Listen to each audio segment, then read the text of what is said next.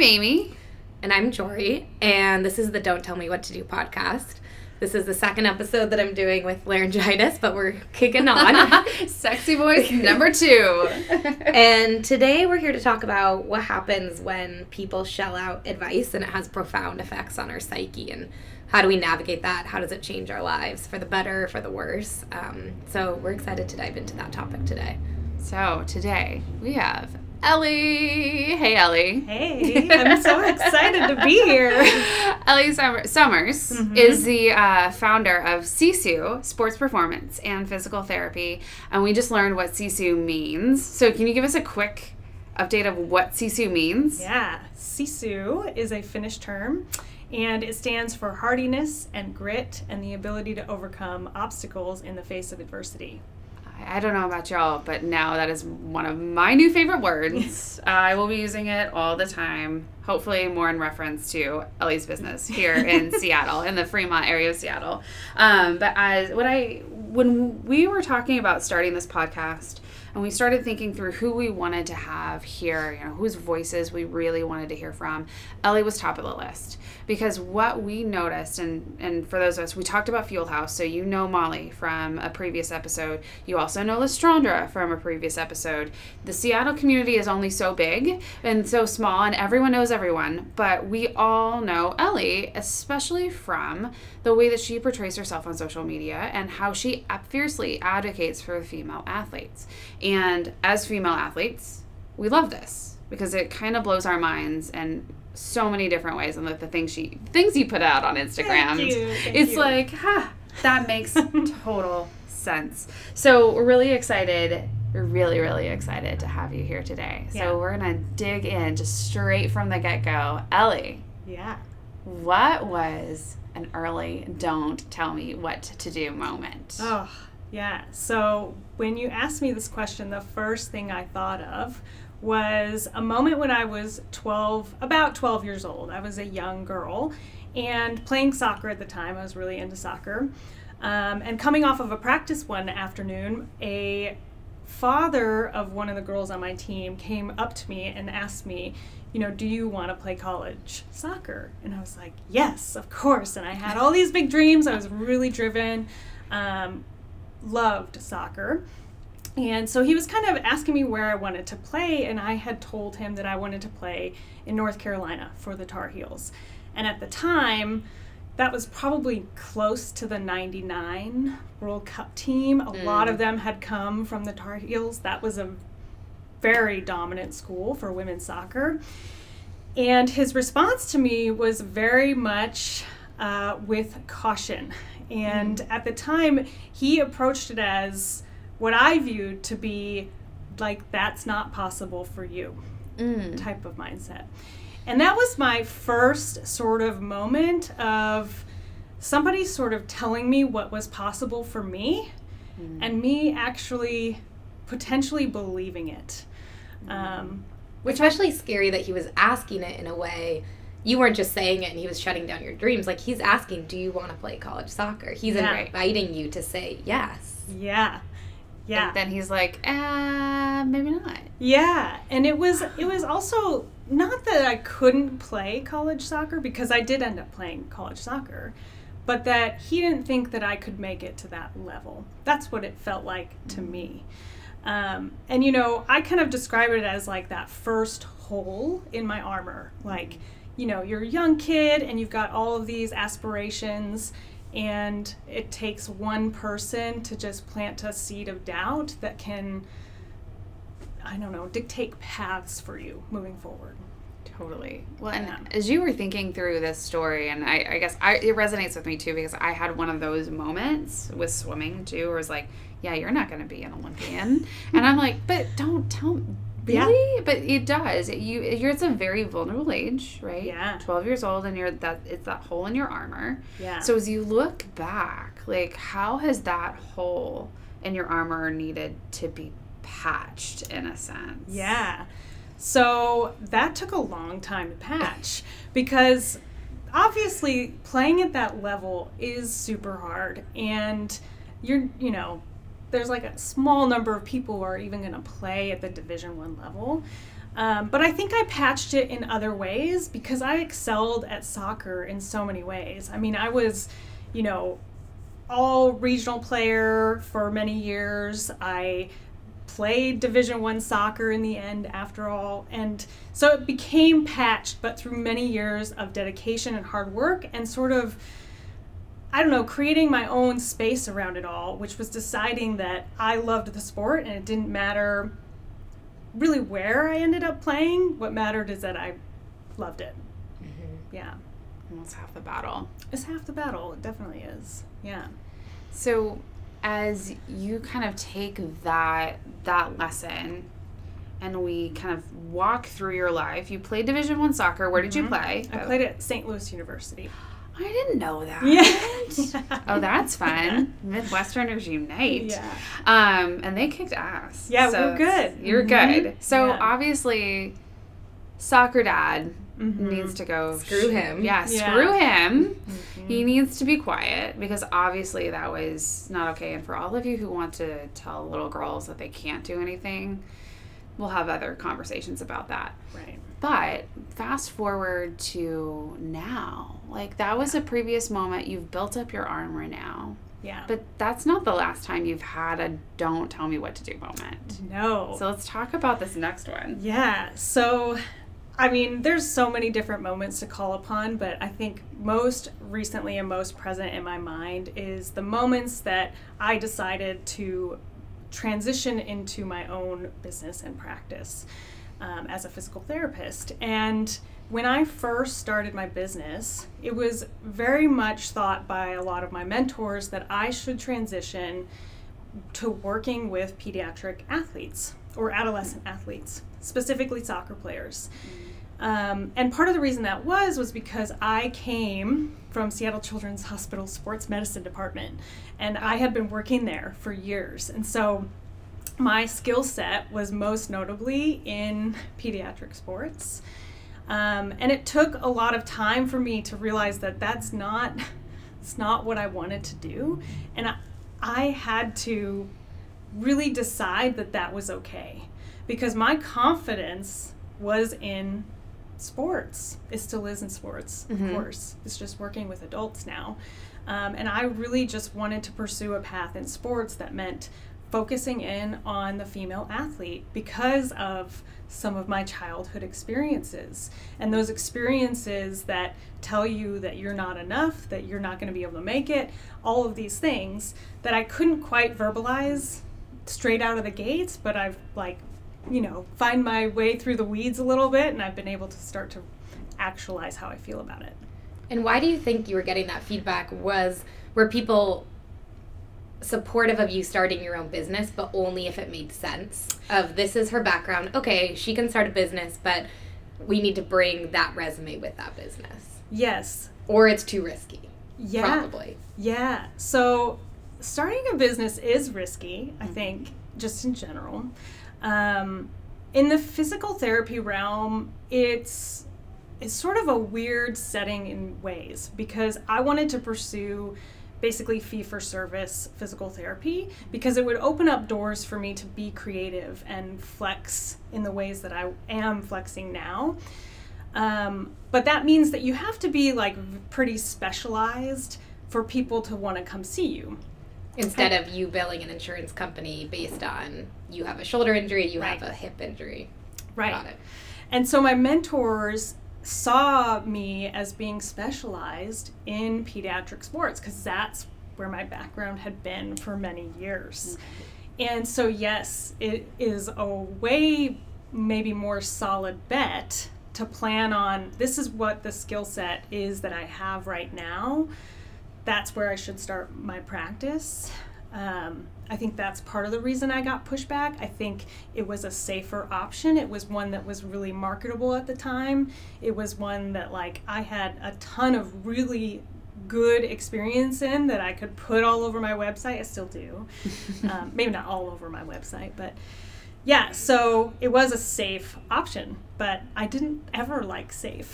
I've never liked safe. So, yeah tell me why w- so the safe option was obviously not the right option but the mm-hmm. safe option and the right option those two tracks kind of diverge with a lot of questions. So mm-hmm. what were some of the questions that were rolling through your mind as you decided okay pediatrics is not where i want to be. I want to do this. What were some of those questions? Am I good enough? that was like, that was, and still is a lot of the time, the most present question that I ask myself every day. Like, am I good enough at this particular skill? Um, and there's there's a lot of like different areas to be good at when you start a business. Um, but once I started to refine and uh, get the clients that I knew that I could help in this particular way, I realized like, no, the technician side of me is good no matter what I'm doing. Um, and now that I know, now that I like have a lot more passion behind what I'm doing, it makes me excel at it even more. So, the am I good enough was definitely the most challenging roadblock for me wow. early on. And how do you, No, how do you. I mean, we're both thinking, I, like, we're uh, both like floored because yeah we're that resonates. It really resonates and i think it's that i've thought about that too with new things and it's coming out of this fear of other people can do this better. It can somebody be added to this? Am i an additive in a positive way? Mm-hmm. Will i always be compared to other people? It's a Yeah. really hard thing to move through. Totally. Yeah. And in the time of social media, when all of that is very present and in front of your face, it's very easy to get caught up in it and feel like you're never doing enough and never doing it right. Um, that's that's been my experience along the way, and I think part of how I've combated that is just deciding that it didn't matter.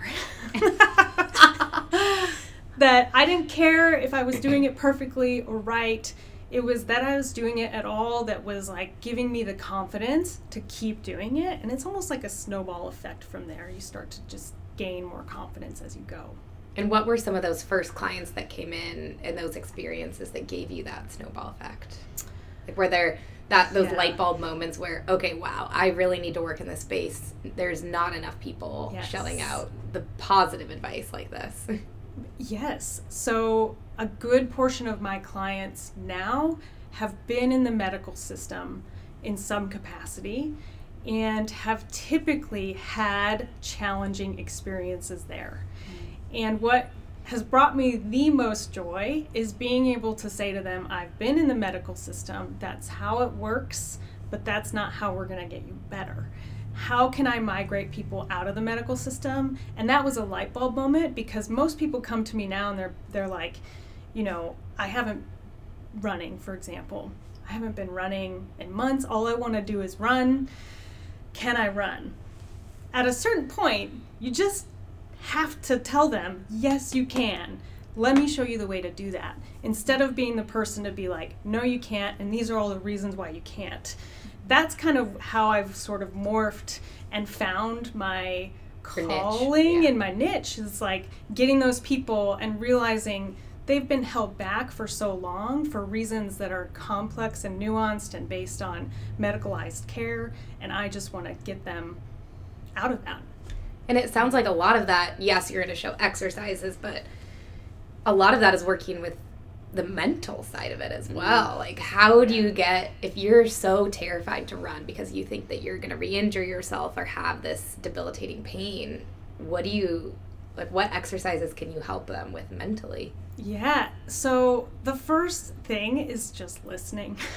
yeah Shocker, Yeah. right? like shocker. That's Yeah. the first thing. Yeah. I love it. And letting them tell their story mm-hmm. because when you allow somebody the space to open up in a clinical setting which is hard to do when you're being pressed for time and you're like focused on documentation. Now in the setting that I'm in I have time to have a conversation with somebody. You start to realize where their fears stem from what what specifically is sort of stopping them um, and can immediately break down some of those fears by giving them new information that hopefully makes them feel more empowered and less fearful about moving forward. Yeah, because we trust the medical system as a whole and Right. any advice that we get. I think it's hard to realize that it's really only one opinion when you're getting that advice, even though Yeah. it could change the course of your life. It can absolutely mm-hmm. change the course of your life mm-hmm. for the negative. Mm-hmm. Like, so I'm going to be like a little harsh on the medical system, which will be this like, don't tell me what to do. I've been in the medical system as a provider. It feeds on itself, it feeds on people continuing to have pain and be sick.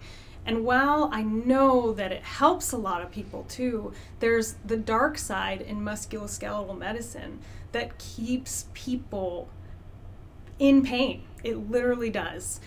And so I have definitely a jaded view. I have a distrust, which is Yeah. kind of funny because I am a healthcare provider. um, and I think once people can realize like they have the autonomy to choose their path, they have the choice, they can make that decision for themselves. That's what I want to help people actualize. I'm not there to tell them how to do that. I'm just there to like shine a light in the darkness of the forest and give you a path out.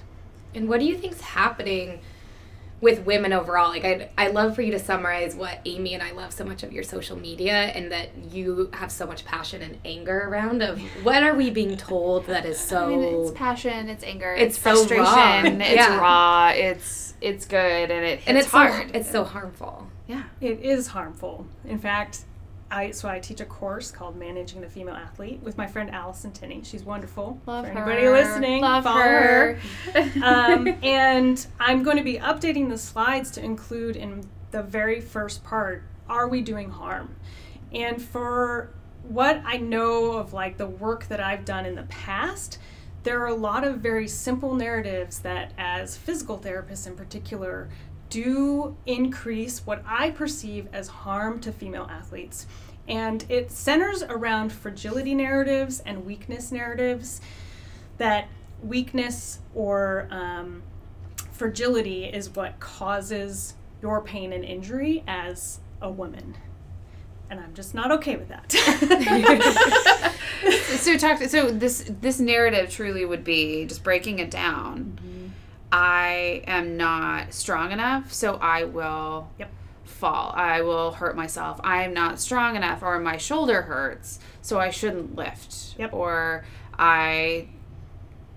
I don't know. I mean, Yeah. is, is that the narrative you're talking about? Yeah, so Okay. it is complicated, but in simple terms, it's getting somebody in and being like, you have knee pain because you're weak, because you have a mm. weak core, because you have weak hips. And it's like, okay, well, let's think backwards a little bit. Before you start having knee pain, you're not having knee pain. Are you weak and still not having knee pain? Or did you get weak somehow and then you started having knee pain? to me like that's not the the best way to treat somebody with their pain is to make them feel like it's their fault like you're weak you should be stronger no that i'm not okay with that that's not how that works which is why i value listening skills and why i value autonomy and self-efficacy because we know that weakness is not a primary cause, but that's what we're taught in school. Is like, you have pain here because you're weak. Right. Um, And even if somebody was weak, I still like you've changed my perspective there that even if strengthening a certain part of your body could help pain, which in some cases it likely is helpful, I think what's interesting about your perspective is we never need to phrase it in that way mm. because you don't need to walk away thinking. I mean, I've seen many, many physical therapists for things and I was told 10 years ago that I have weak lats and it still sticks with me of Yeah. like I can't do a pull up now, and I think, well, I was told to have weak lats, so that's probably why I'll never be able to do a pull up. And it's so mentally debilitating. It gets in your head. It really sticks in your head. And for those of you who can actually see us right now, all three of us were like, yes, this is it. Arms wide open, being like, yes, this is exactly it. yeah, And it gets in your head. Yeah. it totally it gets in your head. Versus, oh, you want to do a pull up? Let me tell you all the exercises that could help you build up to that. We never need to say, you have this inherent weakness because of your anatomy. Right. Right. The anatomy side drives me up the wall. Mm. And there's narratives around that with women um, that are absolutely just ridiculous. And it, the biggest one is you have injuries because of your hormones or because of your wide hips. And that is, it's just, it's wrong. It's absolutely wrong. We don't use those narratives for male athletes. They still have hormones going through their system. Hormones are a natural part. And I think, like, I really want the women and female athletes that I work with to just feel a sense of like, um, like uh, I don't know what the word is, strength in their own body, no matter what it looks like, no matter what's going on inside, just that their body is enough exactly the way it is.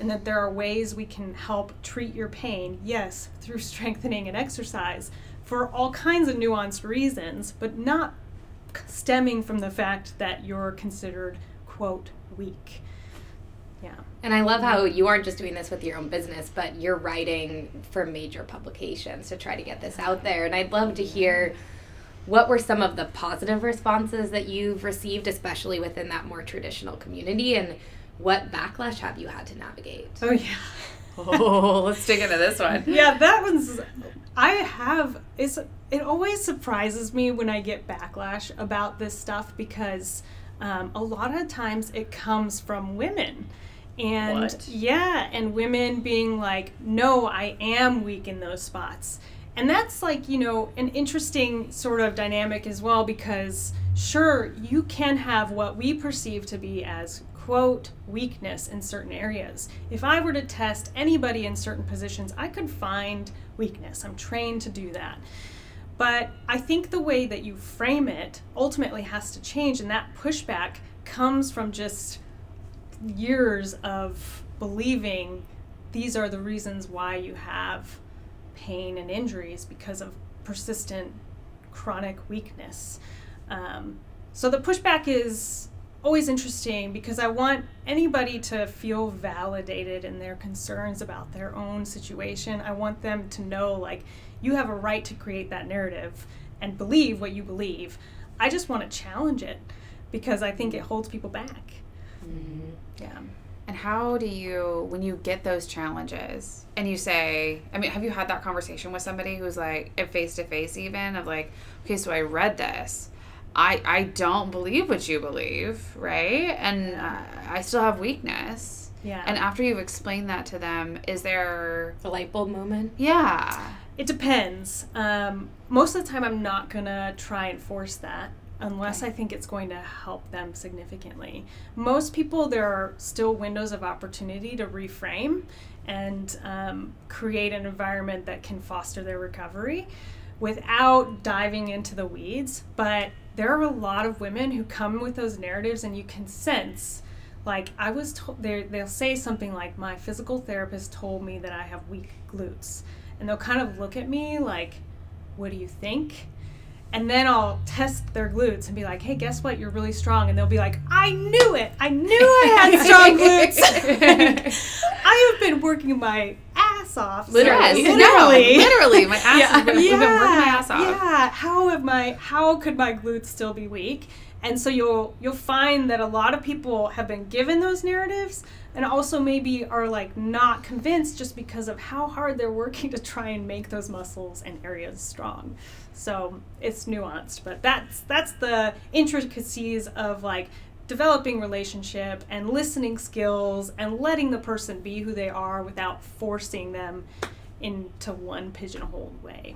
And what about the public conversations you've had? I know you've written a couple articles in response to articles out there that specifically talk in the ways that you're against. And have you been able to change opinions and have them come out that they are wrong?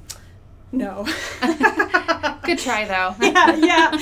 Um, I think that I have empowered other women to uh, sort of stand up for themselves when they go to receive care from somebody else.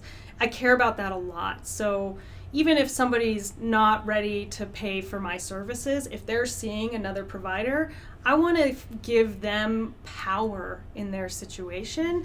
And that's really what I'm trying to do with all of my messaging is like give women the power to say, no, that doesn't make sense to me, or no, that doesn't make me feel good.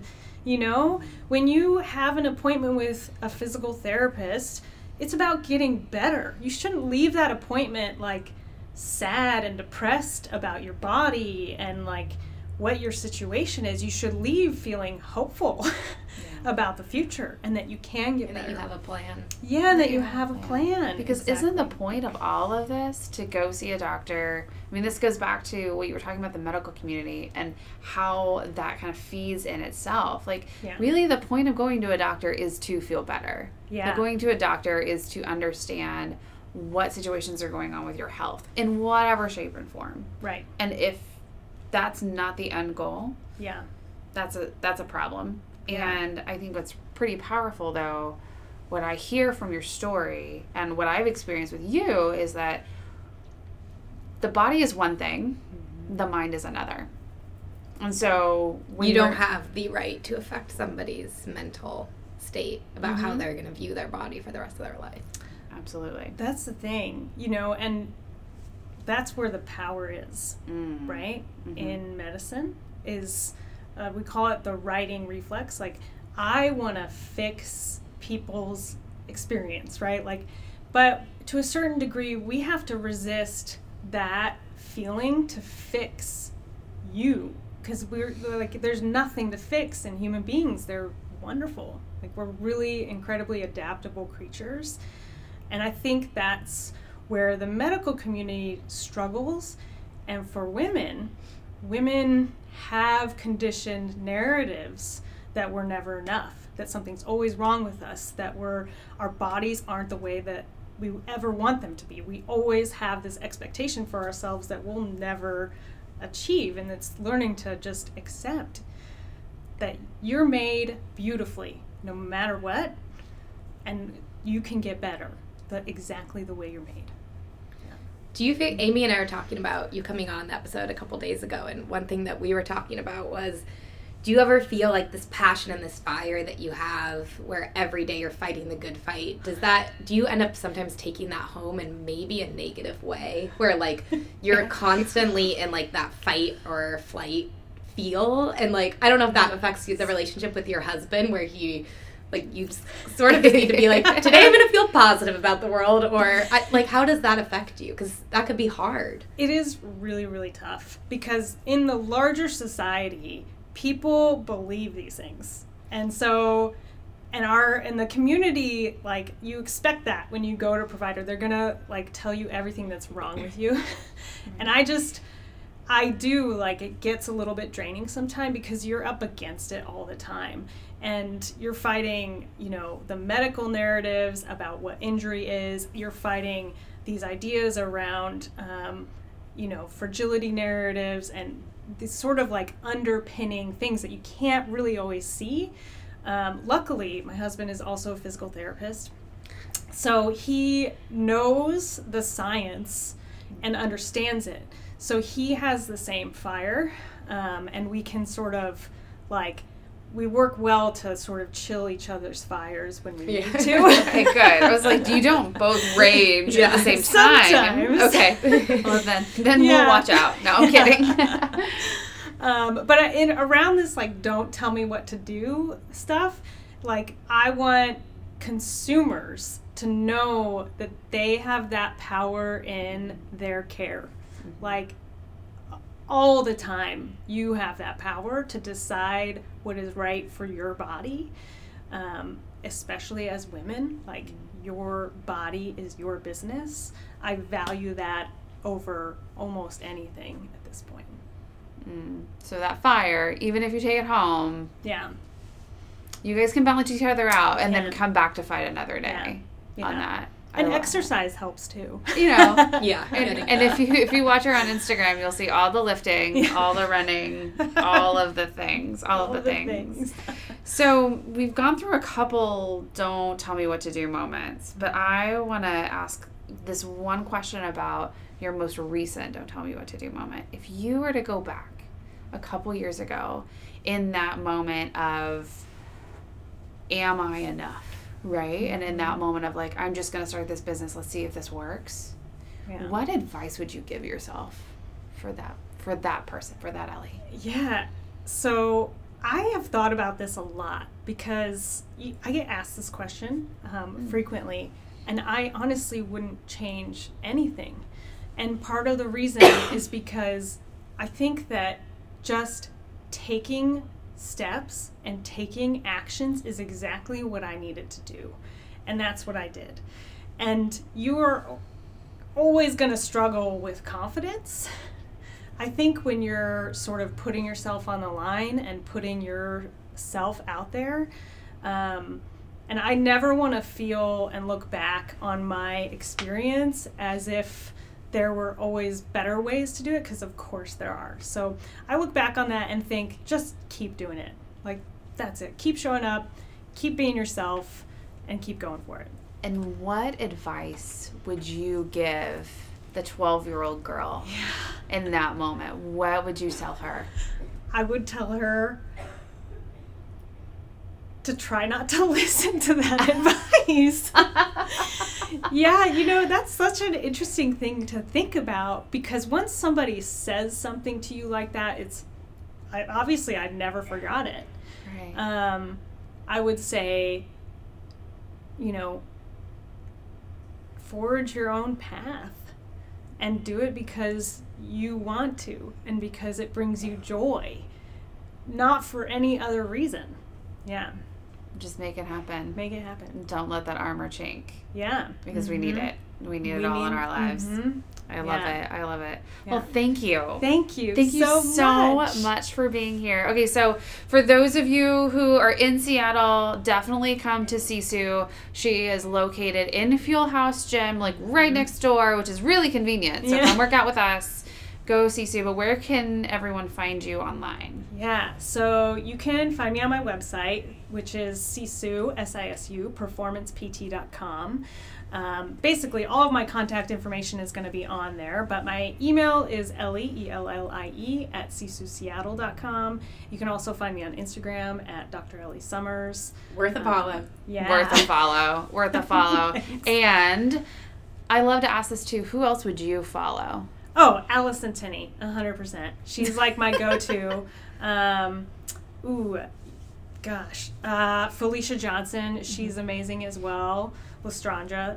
I can't ever say her name right. Les. Les, Balance, Balance Les. Les. She's amazing. Yeah. um, oh, gosh. Molly, Fuel House Gym. Yeah. Wonderful. Give her a shout out. Uh, I feel like probably there's a lot of other people that I cannot think of right now. It's but fair. yes. It's fair. I feel like of all of the talks that we've had, like this too is just really trying to help us reframe that narrative and Yeah. reframe with positivity and the fact that we can accomplish anything that we need to do because we are we are enough. Yeah. And I love putting the connections out there for others who are saying the same things. Yes. So that is awesome. But thank you so much you for this so much. conversation. I hope Yeah. everyone feels more empowered. Mm, Yeah. Me too. Definitely Me do. too.